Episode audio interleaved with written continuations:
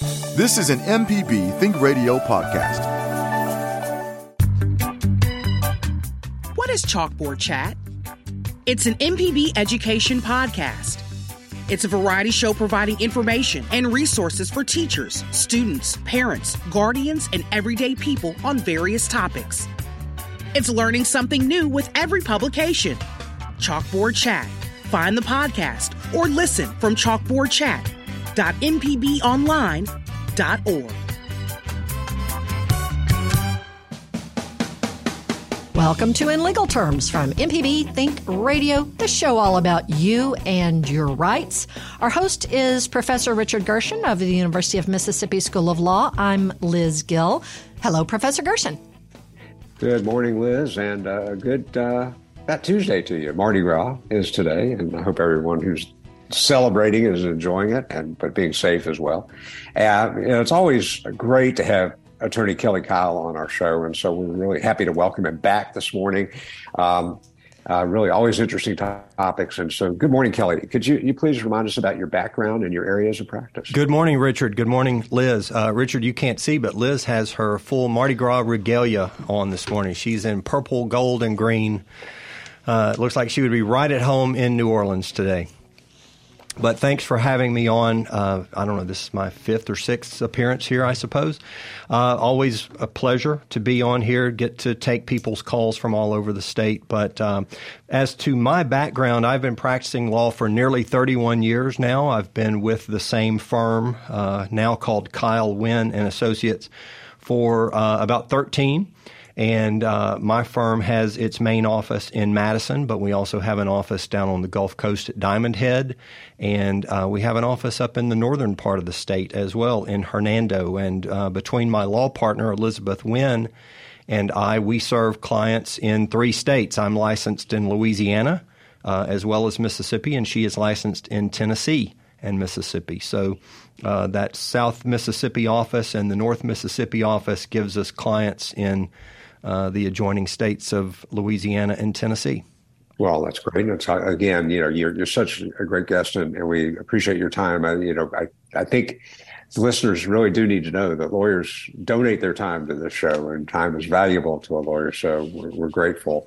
But um, today we're focusing on wills, uh, you know, a very popular topic, and and we, you and I have been preaching the fact that people need an estate plan, uh, but we still, I think, we can keep preaching that because not everybody does. And so, uh, why should a person have a will or an estate plan? And what can happen if they don't? What happens if, if I die without a plan?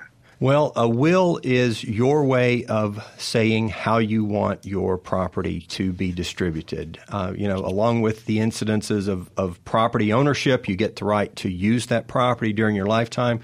You also have the uh, ultimate right to say who gets it when you're gone, and that's a, a, privilege that you have. But if you don't take advantage of that right to distribute your property, uh, guess what, folks? The state of Mississippi is going to do that for you, or the state of wherever you happen to live. We're probably talking about Mississippi here. But um, if you don't do your own planning, the state of Mississippi will have done it for you in our uh, system of intestate uh, inheritance. And that just means that uh, the Chancery Court judge, the chancellor uh, that is handling your estate, will have to uh, reference the Mississippi Code and determine uh, who the people are that are going to inherit from you. I tell people it's a one size fits all, one size fits none estate plan. And um, of course, they're going to look first and see if you are married at the time of your death. If so, the spouse is going to inherit. Uh, if you have children, then the spouse and the children will inherit in equal shares. Uh, most people might think that they would want their spouse to receive everything, but that's not the way it goes. It's going to be distributed equally between the spouse and the children. If we don't have a spouse, if we don't have children, then we look at uh, siblings and parents. And if we don't have those, then we look and see if there are nieces and nephews. And then I suppose from there it would go on down to cousins, and it just ultimately ends up being that the group of people who are most closely related to you are the ones who are going to inherit your property. And I always say you may end up uh, having your property go to somebody you really don't know that well. That's right. Or maybe not know at all. That's possible. right. I uh, I do know of some cases like that where, again, there has not been a spouse or children. Uh, siblings have all predeceased. Mom and dad, of course, have predeceased, and it's gone to very, very distant uh, relatives. In fact, uh, we're concluding an estate right now from a gentleman who passed away in um, Rankin County, and uh, he has a niece that we had to go to great lengths to uh, locate her, and um, she's in for a pretty sizable amount of money. And would you know, as as luck would have it, she has now also passed away while this estate has been administered. So it means that her children are going to inherit. And I guarantee these kids never met the gentleman that has passed away and is, is leaving them a considerable amount of money. Well, I have a, a firsthand uh, story that will interest, I know Jay White and a few other people. My husband's grandmother's brother's grandson in Ohio collected antique farm equipment. And the gentleman had a first cousin, but then everything else, it went divided up by the grandparents. And so, I mean, we're literally, this was um, given to my husband's first cousins, but then these other people in another state we'd never heard of, it didn't know anything about. It it it was it was wild. It was literally out of the blue that we got a a letter from an attorney saying this gentleman's passed away, and it was antique farm equipment. it was a considerable amount of money dispersed over at least twenty people. Mm-hmm. Yeah, not at all those, unheard of. Yeah, we call those I'm laughing in the wrong. Business if antique, They're laughing heirs. Antique farm equipment's they, paying 20 people. I'm in the wrong business, Liz.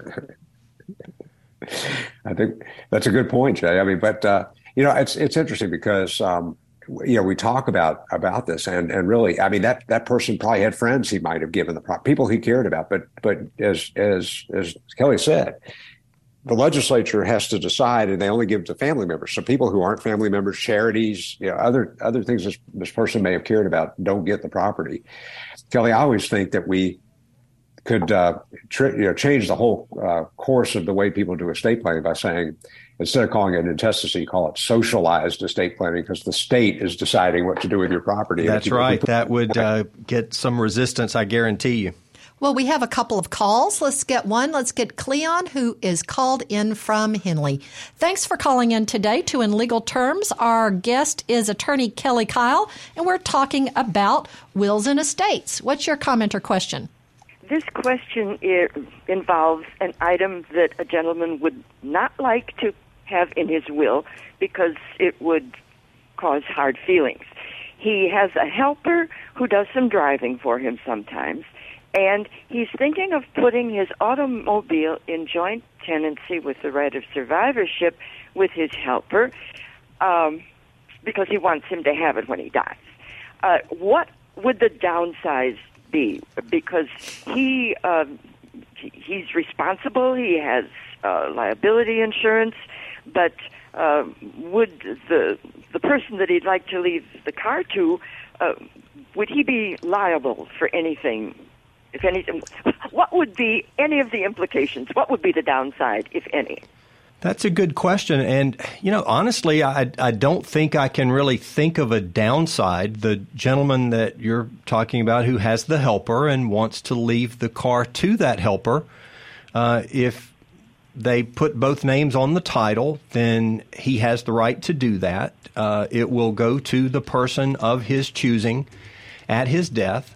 Uh, it would not have to go through probate. It would be a very simple transaction. The the helper would just need to take the gentleman's death certificate to the tax collector's office uh, in the county where the car is licensed, and that would enable him to then have the car solely in his name. I really can't think of a downside to that. Uh, you've indicated that um, they have insurance to cover uh, mishaps if if right. something happens while they're using it. Yeah, um, um, what I thought he should consider is what if he had an accident with a, a bad could his joint tenant, his young friend, could he be found liable for anything before the man died? That's a very good question. Um, Richard, do you have any thoughts on that? Uh, I was thinking ab- about whether the other party could sell the the vehicle. Um, I, I think probably not. If both of their names are on the title, that would be probably hard to do. Um, I wonder. Well, here's something I wonder about. If you know, maybe you know, we have payable on death accounts for bank accounts, and the, and the, the good thing about payable on death account is that person doesn't have access to the account. And so, say it was my child, and they're on my payable on death account, they can't get to the account until I die. Right. I'm not sure And- there's a, a, a analogous uh, arrangement though for a vehicle. I don't think you can make it payable on death. I think it would have to be titled in either uh, both parties with an and or both parties with an or between them. If it's and, it would take both to dispose of it. If it's or, then either could. Right. And I think maybe that then the way to do it is as an and, which means though when uh, this person dies, they'll have to have uh, you know death certificates and everything else to to sign off on the sale if that person if the other person the survivor wants to sell it. Um, does he even need to mention this in his will though if he does it as a joint tenancy? No, if he uh, has the car set up as this joint tenancy arrangement, it would pass outside of probate, so it would not even have to be listed in the will. That car would not be um, a, an item of the probate at all. Cleon, I hope this discussion no, no helps. unintended. No, so no unintended liability could land on his young friend. I don't think so. Okay, thank you very much. Thanks, Cleon. We're glad that you have called in, and maybe you can let your friend and the helper listen to this podcast from inlegalterms.mpbonline.org. It's usually up later in the afternoon after our show airs. Send us those emails to our address legalterms at mpbonline.org. We are discussing wills and estates and how DNA testing might impact that with our guest attorney Kelly Kyle. Now, if you find this discussion fascinating and it hopefully will be the impetus for getting your own estate planning done, I'll tell you where you can find some more information next.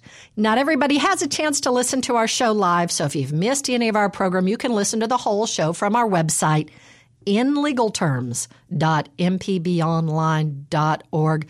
Jermaine Flood is a fantastic podcaster for us and uh, gets our show up there so that you can listen to and even takes away some of the stuff. So we're uh, quite happy uh, that it's a great show for you to uh, to listen to. Our host is Professor Richard Gershon from the University of Mississippi School of Law. I'm Liz Gill. Today, we're talking about estate planning with our guest attorney, Kelly Kyle. And we are so thankful that Kelly partners with us, donates his time to MPB to give us information and answer your questions. He comes on from time to time. So if, uh, if you need this to help pump you up, to get you ready to get your estate planning going, listen to his uh, past uh, appearances on our show. That was uh, June 14th of 2022, September 7th of 2021, and February 23rd of 2021. We do have a couple of calls. Let's go to Ela in Memphis. Ela, we're glad you've called in today. What's your comment or question? Uh, thank you so much. Um, well, I actually have two. Uh, one came up, you know, after uh, I called in. Uh, first question is, if they're trying to find next of kin, do they look outside of the country as well? Like if you have family in other countries? Um, and then the second question is, uh, as far as trust, would it be better in order to not pay as much inheritance tax to have everything in a trust, or would it be better to have everything like in joint name, kind of like that car situation? Um, know, to, to avoid tax. Okay, uh, let's take that second question first because actually, it, while it may sound more complicated, I think the answer is actually very simple. Um, when we start talking about inheritance tax, people need to realize that we currently have and have had for about the past four or five years. And estate tax exemption in excess of $12 million. So, since that exemption is per person, that means that between a couple, they would have to have more than about $25 million in assets before any estate tax is going to be paid. So, um, whether you have your uh, assets in a trust or joint tenancy or you don't have a will, in, uh, inheritance tax is really not going to be that big of a factor unless, again, you're super wealthy um, and over that $12.6 million per person exemption. And we just don't have a lot of people in Mississippi that are subject to that. So, okay. as to your other question, I'm sorry, Richard, do you have something? I just want to say it's even in 2023, it's actually now uh, 12 point, it's 13 million. So it's really, you know, it's gone up even more. Um, so totally agree with that. People think that it's the death tax and you're automatically going to pay it. But the truth is, I have no chance of ever having to pay that tax. So I don't either, unless that Powerball ticket that I'm holding comes in. So that's about my only chance of that. Back to your other question about uh, do we look outside the country for uh, heirs? Yes, we do. If they are known and uh, whether they live Canada, Mexico, France, South Africa, wherever they happen to be, they would be entitled uh, to inherit, and that would be true whether they are named in a will. In fact, I have a testate estate that we're dealing with down on the Gulf Coast right now where um, we have some heirs in Russia, if I'm not mistaken. Uh, I have a trust client who has some beneficiaries in, named in India. So, uh, yes, they are entitled to inherit if they are named in the will. And if there is no will, if they are known heirs, yes, you would have to give them notice. Thanks, Ela. We appreciate you calling in. That's an interesting one. Let's go to our topic for the day talking about DNA testing. Um, how how does how is you know this is wild now. I get an email every couple of weeks from ancestry.com because I did the cheek swab thing and I have my ancestry data and we can get into pri- you know that's a whole other show on privacy and uh, and uh, on on where your DNA information is. But you know now you can find out who you're related to. How has this impacted uh, estates? Well, it's impacted a lot of areas of the law if you um, keep up with um, some of the more uh, publicized criminal law cases. They captured who they called the Golden State Killer uh, in California several years ago by um, uh, putting his DNA that they had taken from a crime scene many, many years ago and put it in one of these uh, Ancestry or, or 23andMe type websites. And they were able to link his DNA with uh, a relative and were able to track this guy down. Um, again, just kind of talking war stories here. I've got um, an estate where uh, the lady who passed away had a child that she had given up for adoption when she was a teenager. And she passed away without a will. And um, just so happened that a couple of months before she died, this young man had come out of the woodwork, had contacted them through one of these sites. I can't remember which one it was, but um, you know, was the long lost child that she had given up for adoption many years ago. So now that she has passed away, she had no will. So it turns out that he is a known heir simply because he is biologically related. He didn't, you know, grow up with the other children. She didn't raise him. Uh, he was given up for adoption, and you know, for all practical intents and purposes, he is uh, the child of another couple in another state, but he is also biologically linked to her. So that means that uh, he is entitled to inherit from her. Now, in this particular case, he has done what I think most people would probably agree is the right thing. He has agreed to sign a disclaimer that says he's not asserting his right to inherit in this case. But um, it is a right that he could have pursued had he chosen to. And if I sat here and, and thought about it, I could probably come up with uh, about 10 cases that I know of personally where um, someone has um, shown up and, and it's a, a, child or they've discovered a sibling that they didn't know about. So um, it's one of these things that we have to uh, take account of now in doing estate planning. And of course, Richard and I always advocate for people to have an estate plan, but this is just even more reason to do so. There uh, could be these people that that will show up uh, that we're just not anticipating. But if you do your planning, you can put in a will that these are the people and these are the only people that I want to inherit from me. So you can effectively disinherit uh, those that might show up later. And Kelly, do, I think that's such an important point. Um, so I can leave people out of out of a will too, purposely, um, except for my spouse. There are protections about a spouse, and we can do that. Talk about that on a different show. But what I mean, uh, if I um, do, I need a lawyer to make a will, or is there, is well, there a way you, I can make a? You can do uh, a very simple, what we call holographic will, and that is simply a will that you do entirely in your handwriting. And uh, I think the statute says it must be entirely in your handwriting and signed at the bottom and have a date on it. And if you do that, uh, it will serve as your last will and testament. I've probated a couple of those um, have one now going in uh, one of the counties down on the coast as well. I've tran- uh, we've probated one here in Madison County as well. That was uh, a holographic will. So, no, you don't have to have an attorney to do a will, but you know, obviously, I think it's better off if you do. Um, we can cover a lot of the contingencies that you might not think about. Uh, I may have told this story on this show before, but I had a gentleman who did a holographic will several years ago, and um, he put in the will, I'm going on a fishing trip, and if I don't come back from this trip, I don't know what he thought might happen, but he said, if I don't come back from the fishing trip, then I'll leave everything to John, let's say.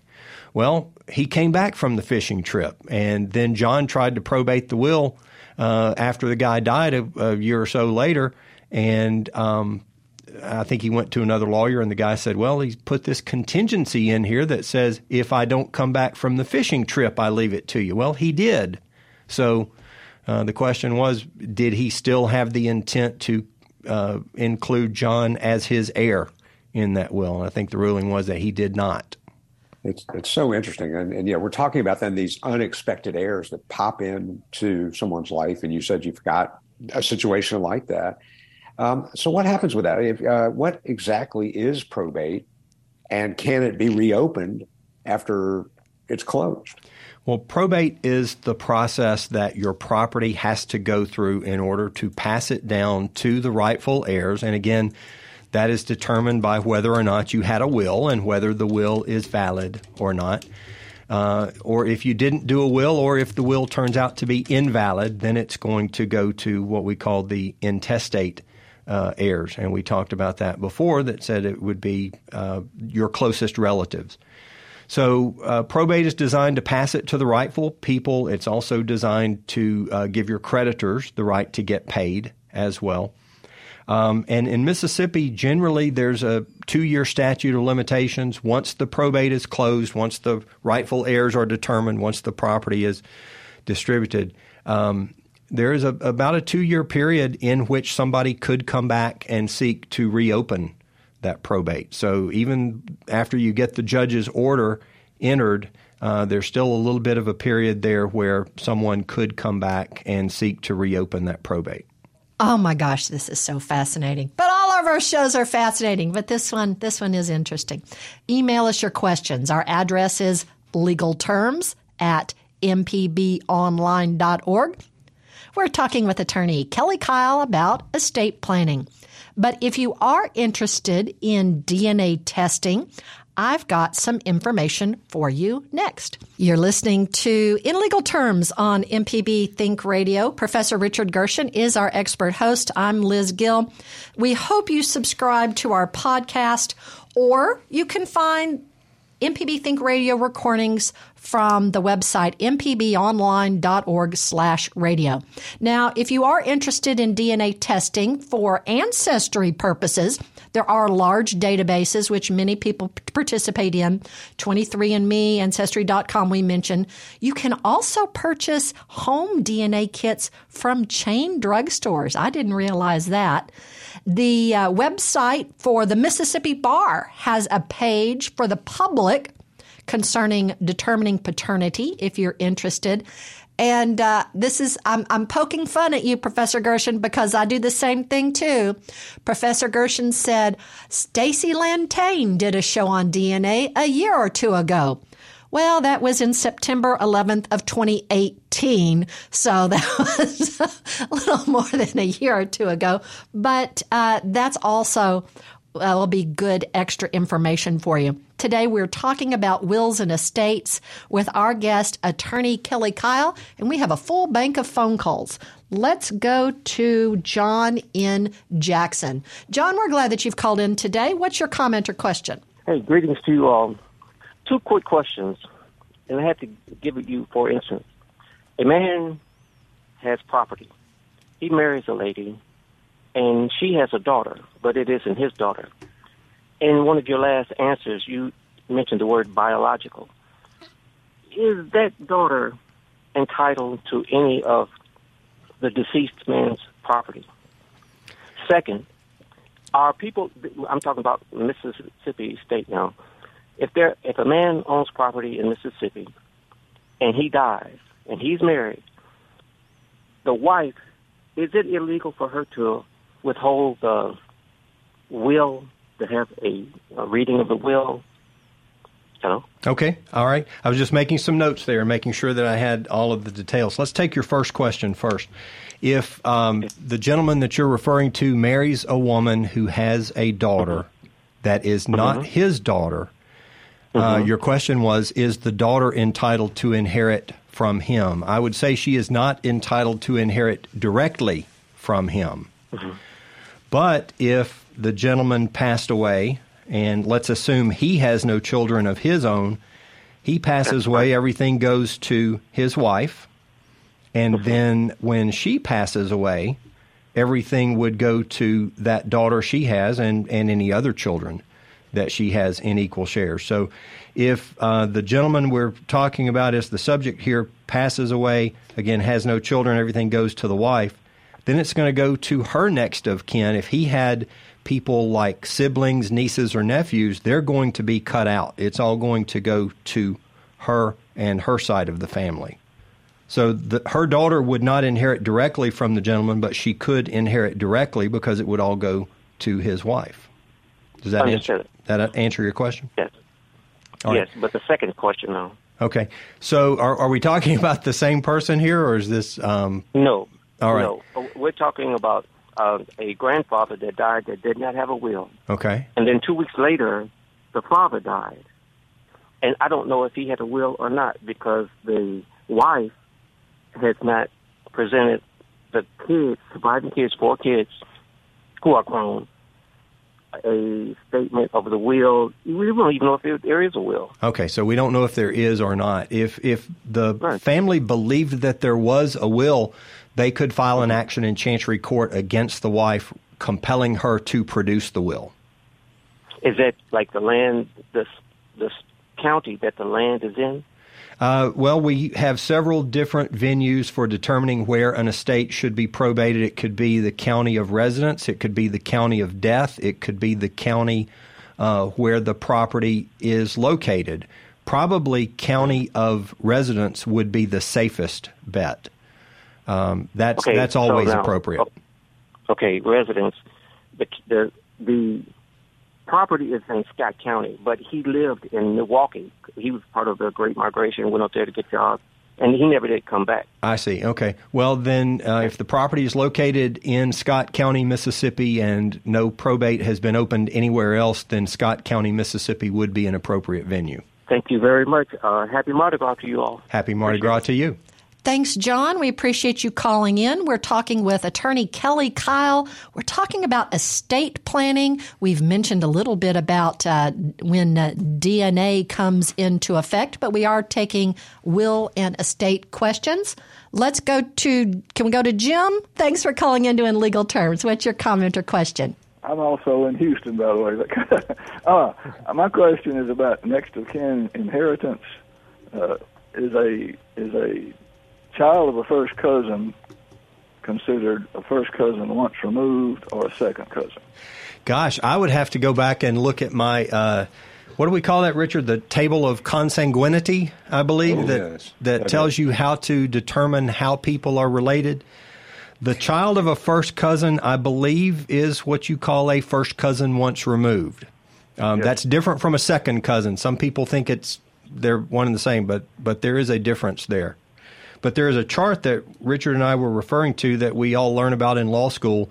That uh, it's kind of shaped like a Christmas tree, and it uh, allows you to start with uh, someone and then go out from uh, there to their parents, siblings, aunts, and uncles, and determine by following the the branches of the tree exactly what relation they are. Did you say consanguinity? That's right. Actually, if you Google that, you will probably find exactly what I'm talking about. Table of consanguinity. That means common blood, doesn't it? It does. Yes, it does. Okay. It does. Well, that that's what I want to know. Then, thank you very. Uh, I'm still enjoying the story about John going fishing. That people always seem to appreciate that one. I wonder. If, I- I wonder if John had two two sons, John and Bill. I mean, the man had two sons named John and Bill, and maybe he was going fishing with Bill, and he didn't trust him completely. I, you know, that's a good question. kind of like uh, Fredo in The Godfather. oh yeah, yeah, yeah, yeah. Well, thank you very much. I enjoy your show. Very helpful. Thanks, Jim. We're so glad that you called in. Let's go, uh, Jay. Where do we want to go now? To Pearl. Let's go to Pearl and talk to Alan. Alan, thanks for calling in to In Legal Terms today. What's your comment or question? Okay, I appreciate it. Thank y'all for taking my call. Um, my sister and I own a property, a home in the country, and we just um, about a year ago uh, give our stepmother a life estate. And at that time, she had she was paying the homeowner's insurance, which her and my dad did all those years. Um, he's no longer um, living, but um, she was paying the homeowner's insurance then, and we were all three on the um, insurance, but she was paying the premium. Well, recently she dropped the homeowner's insurance, and I guess she got to thinking about it, and she winded up picking the homeowner's insurance back up. But our names are not on the policy now, uh, but she's paying the premiums. And my question is, in this situation, you know, God forbid, a, a total loss, tornado, or fire now, who's going to get the payout on this? I mean, you know, how how will this work if there's a total loss? Okay. Um, real property, uh, you mentioned the term life estate. Real property is uh, ownership of it can be divided between the ownership of it and the use of it. And since your stepmom has a life estate, she is entitled to the use of that property. A life estate, because it is based on someone's life, has a value that decreases every single year as that person ages. And like I was telling the guy before, if he Googles uh, a consanguinity table, he'll find what I'm talking about. If you Google a life estate table, you will find that as well.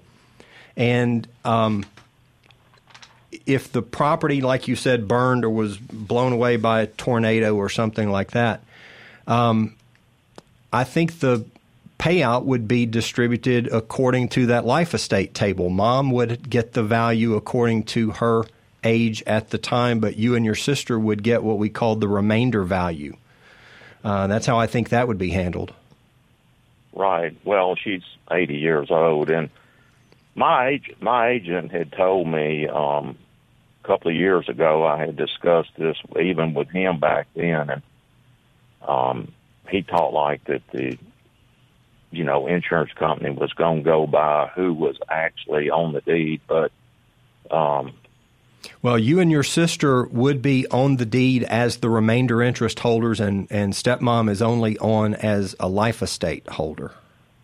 Yes, right. So she would get a, at this point, a small percentage. Right. If she's 80 years old, that figure is probably going to be in the vicinity of 25% or so. Yeah, okay. All right. Well, I sure appreciate it, and um, thank you all for taking my call. Good to hear from you. Thanks, Alan. So it doesn't matter who, uh, I, I, guess, a, a, beneficiary on a homeowner's policy. I didn't even know there were. I guess you have to have beneficiaries on homeowner policies. Yeah, uh, it would typically be the the property owner. Um, and we, we could get into all sorts of weeds here, I think, as to how the uh, policy is set up um, and if there are any additional insureds or anything like that, that's getting into insurance law. That's not really my cup of tea. This just reminds me, Richard, we need to we need to do an insurance show on here soon. We can take your questions. Send them anytime to our email address, legalterms at mpbonline.org.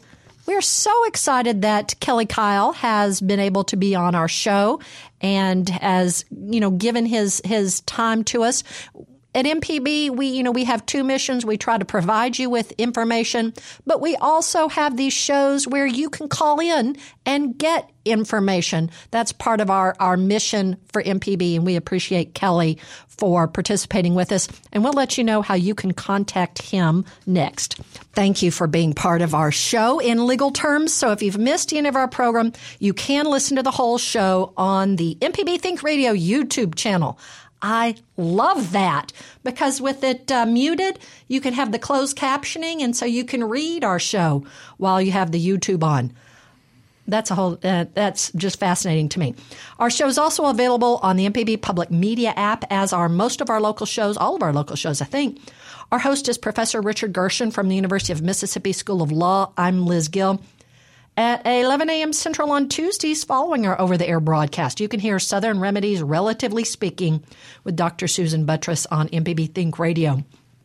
We truly appreciate our guest, attorney Kelly Kyle from Kyle Wynn and Associates, joining us today. He's from an exclusively elder law and estate planning law firm serving clients in Mississippi, Louisiana, and Tennessee for more than 42 years from offices in Madison, Hernando, and Diamondhead, Mississippi, and Acadia, Louisiana. We'll have that contact information on our show's page. We've got a couple more questions to get to. Let's go to Eddie, who's calling in from Thaxton. Eddie, thanks for calling in today. What's your comment or question? Yes, I was uh, wondering uh, how would I go about contacting a lawyer and how much it would cost to set up a, a will or a estate? Well, uh, the Mississippi Bar has a very convenient website, uh, msbar.org, if I'm not mistaken. I, I, go there so frequently, it's already in my browser. I don't even have to think about it, but I believe it's msbar.org. And you can go there and click on the lawyer directory page, and you can put in uh, your town or your zip code and find lawyers close to you. And uh, it will show you everybody in that particular area. Um, the cost of a will is not something I could quote you exactly. It's going to depend on your particular situation, the complexity of it, the number of beneficiaries, the assets that are distributed. Uh, a whole lot of things go into that. But uh, it would uh, not cost more than a few hundred dollars if that's all we're preparing for you as a will.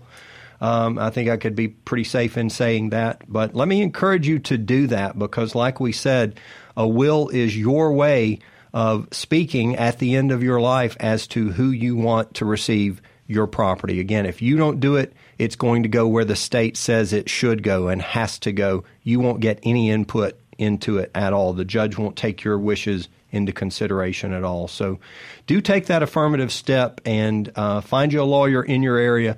Go ahead and get a lawyer, do it right. Don't run the risk of, um, you know, trying to do it yourself and doing something wrong.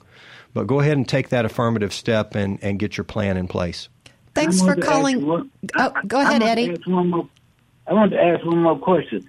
After you get this uh, set up, when do it take effect? Right away? Uh, not until your death. Uh, oh, okay then. Yeah, Okay. That's right. That will doesn't do anything until you die, and then it has to go through probate too. So uh, just keep that into account. Keep that in mind. All right then. Thank you. That's all I want to know today.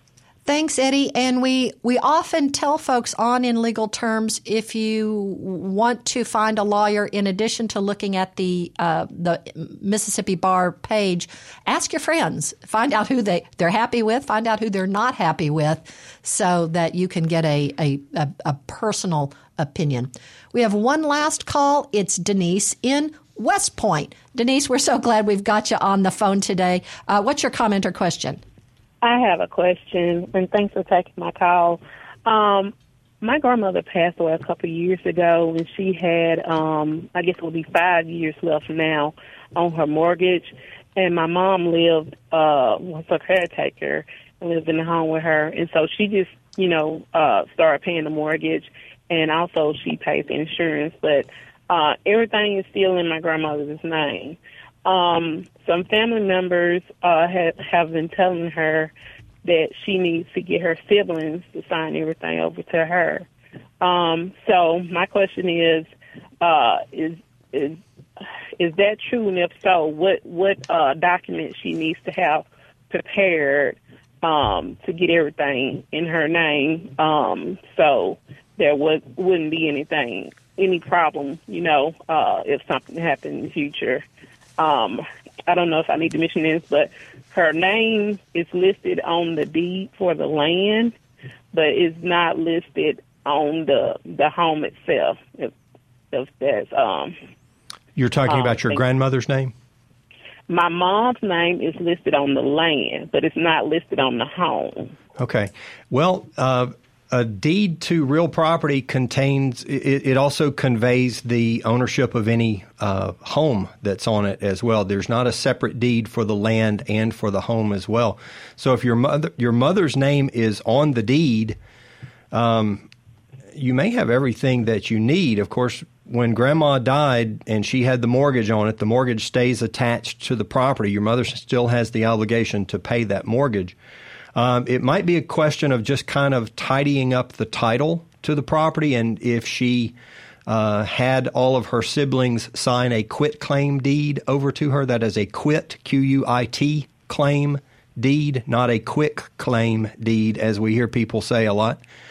Um, but if they quit claimed their interest in the home to your mother, uh, that would give her uh, all the rights necessary to it if she needed to sell it later or pass it on to uh, you or her other children. So, okay, thanks for that. So this is the quick. quick it's called a quit claim. Q U I T C L A I M deed. Okay, is that a form that she has to get a lawyer to prepare? It probably should be uh, because there may need to be some language in there about your grandmother passing away. I don't know if you if she had a will. I don't think you indicated or whether that will was probated. But um, yeah, it would probably be good to have a lawyer do it because they would probably want to recite some of the facts of her death and who she was survived by and things like that. All right. Thank you so much. We're glad you called in, Denise. Thank you, Denise. And Kelly, this has been great. And let's let's go back to DNA testing for just a second. Let's say I found out I was the heir to an estate, um, and the two years had not passed. Uh, can I uh, open that estate, even though the property's already been distributed, maybe uh, to other people? Uh, and could I demand that I get some of that property back? Yes, you could come in and uh, file a, a, motion to reopen that estate, and you know it would be a, up to you to prove that you are entitled to it by uh, DNA testing, however it, it's going to be done, testimony. But yeah, um, within that two-year period uh, that the statute of limitations has not run, yes, you could come back in and reopen that estate. This is all very, very fascinating. And uh, the, I, I, guess it was when I was in college in the 90s, that seemed to have been like the, the rise of the, the sperm banks yeah. kind of thing. And, and all of the, you know, people you might be if you were in with in vitro fertilization now, so many people may not know who their biological parent is and I know you might be entitled to something. Yeah, uh, there are a lot of questions, and the law has not fully addressed it as something that is going to have to be addressed sometime in the near future. So the courts are going to have to take that up. Thank you, Kelly Kyle. Thank you so much for being on our show today. Always my pleasure. Thank you both for inviting me. Well, we always appreciate you donating your time to MPB. That's going to wrap us up for today's In Legal Terms. Our team today is engineer Jay White. Uh, Jermaine Flood was our call screener, and she is our podcast producer. So, for Richard Gershon, who hosts from the University of Mississippi School of Law, I'm Liz Gill. Join us next Tuesday at 10 a.m. Central for In Legal Terms on MPB Think Radio. This is an MPB Think Radio podcast. To hear previous shows, visit MPBOnline.org or download the MPB Public Radio app to listen on your iPhone or Android phone on demand.